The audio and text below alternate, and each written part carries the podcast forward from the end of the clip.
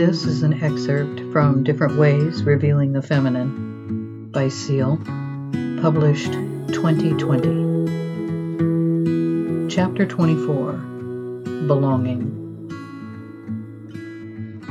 Belonging was my kryptonite to my invisibility superpower. My belonging to anything undoes all my powers, super or otherwise. No one wants to see me when I belong somewhere to someone. It is as if I were imprisoned and locked in only one facet of myself, and all the other parts of my nature are abandoned to wither and die. I once had a friend in a women's group in the 70s report to me that she observed the most amazing transformation in me whenever I took a lover. She couldn't believe that I could be so strong and vibrant one day and then she sees me a week later, and I'm not even in my body, yet I seem happy, docile, and calmed. That was the trade off for sex for me. When I belonged, I didn't have to go the distance for myself. My focus was on the other person, a male or a role. They called it merging back then, and it was a common practice blamed for mangling all manner of healthy relationships. It was all I knew, however.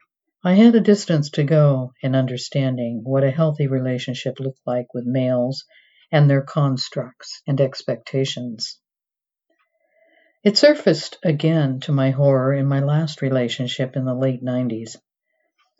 There is so much crap for me to wade through to get to something sincere in me with men.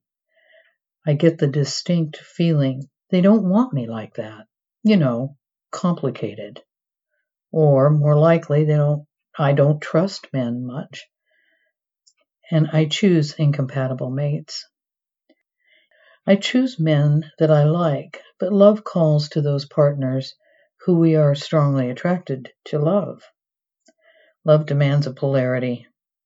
In my case, I suspect complex issues are in play, or they appear so different that it can't be recognized as a call to comfort, and it probably isn't. I feel unsafe. Sometimes people just fall into one another and survive well and share a life of abundance. Falling in love is not pleasant for me. I prefer staying in love and watching my step. It saddens me, but I have had some success in making male friends as long as I don't have sex with them. Not exactly a winning situation for me, because I still sometimes covet their equipment in an objectified way. At least now I know there is a price to be paid for objectifying anyone if I follow through on it. In the last case, the cost was a friend. I refused to do it again. I proudly belong to no one now, and I have learned the peace of belonging to my own life. I've no need for contact at this juncture. What I want and what I need is connection. And if I can't have that, I have the skills to carry on by myself. I'm not a romantic. I get the appeal. That type of desire burned off of me as I re entered the Earth's atmosphere from my lonely orbit of unfulfilled needs. This I see now as a blessing. I find romance stifling. The whole Judeo Christian paradigm of coupling operates beyond my comprehension. I do not subscribe. I do respect and admire people who can enjoy a romantic partnership and cultivate all kinds of freedoms within it. I haven't ever known that. The further I get into my life, the less it seems to be something that I would want. Even when I was going steady in high school, I would sleep with other guys just in passing. I didn't see any reason to, for that to stop because I had a main guy. Not surprisingly, my boyfriend was not of the same mind. Belonging was not my bailiwick from an early age. There was so much to figure out for me about the sexual revolution that was complicated by my own personal problems. Frankly, Sexual abuse aside, I don't think I was ever meant to belong to anyone in the conventional sense. I was conceived and born loose by the standards of the social mores of the time, and my curious nature and lack of discipline secured that. I'm not being self deprecating, I'm saying it is my nature. It is my power to be and feel equal. It is as clear as day to me now that my spirit is not shackled to conventional romance. I came into the world with an expectation of equality and truth, nearly Ill- illegitimate and certainly illicitly conceived by two people who were attracted but didn't love each other. I was a bundle of carnality left loose on an unsuspecting community in some ways. It is tempting to sit here in these liberated times with our minds expanded and our eyes opened to include the validity of alternative lifestyles and gender fluidity to wax poetic about my being modern in a unique way. But that, in reality, wasn't the way it was. I was born into a time of free love designed for men to explore. The pill released everyone from worry about making babies, but for women, sexual exploration was forbidden for the most part in a world unwilling to let the girls play as equals. Guys had some very strident rules regarding fidelity and sexual practices. Scarred the way I was, I constantly dialed myself back to try to accommodate what was acceptable and pleasing in hopes of fitting in somewhere when the actual cure was to step into who I am with pride. There was nowhere to stand that I could see at that time. Or perhaps better said, too many places I was willing to stand that were unaccommodating to a female of my particular talents and persuasions. There were times that I wanted to wake up one day and not be attracted to men at all. Wake up and be ready to bat for the opposite team, but it never happened.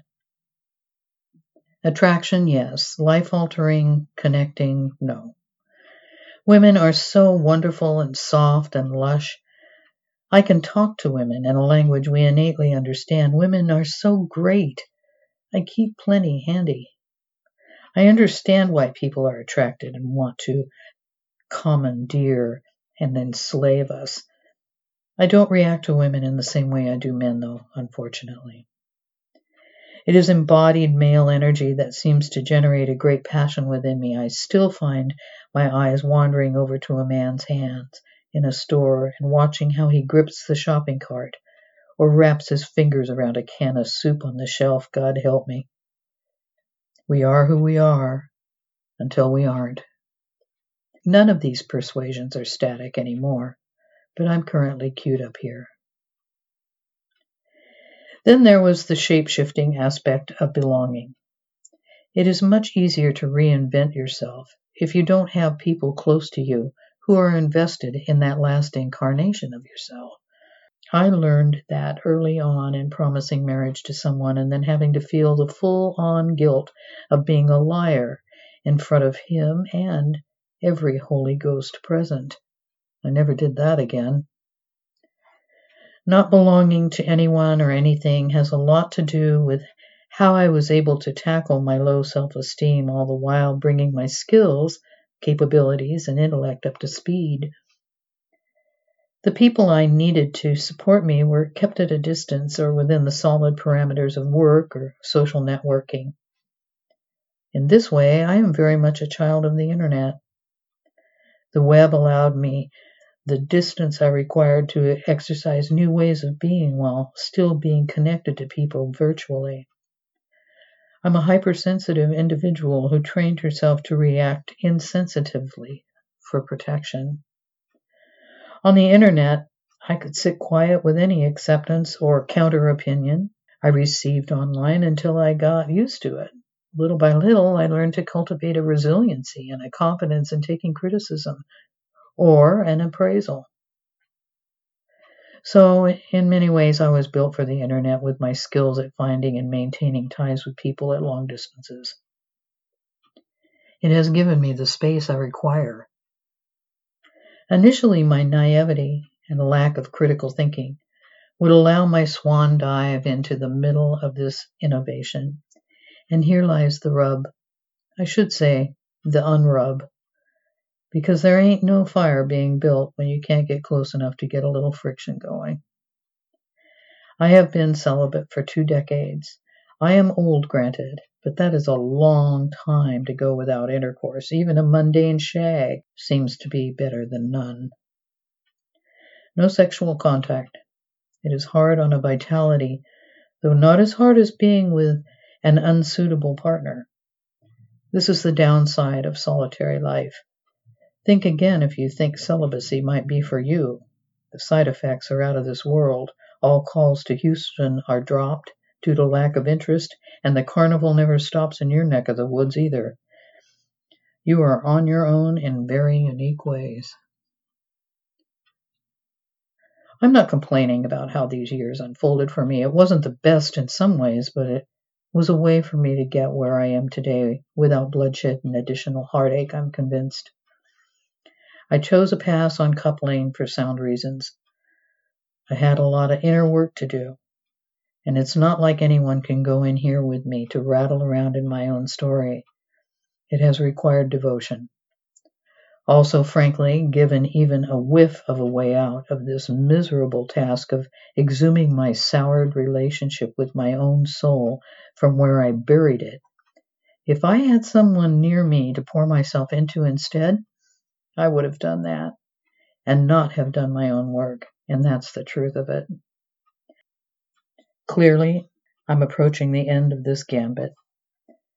I can be visible once more and learn to appreciate type of belonging and accepting it. I need people the way I need to recognize I'm no different from anyone else in fundamental ways. I do things differently, but I need connection to other human beings to live in my own skin fully.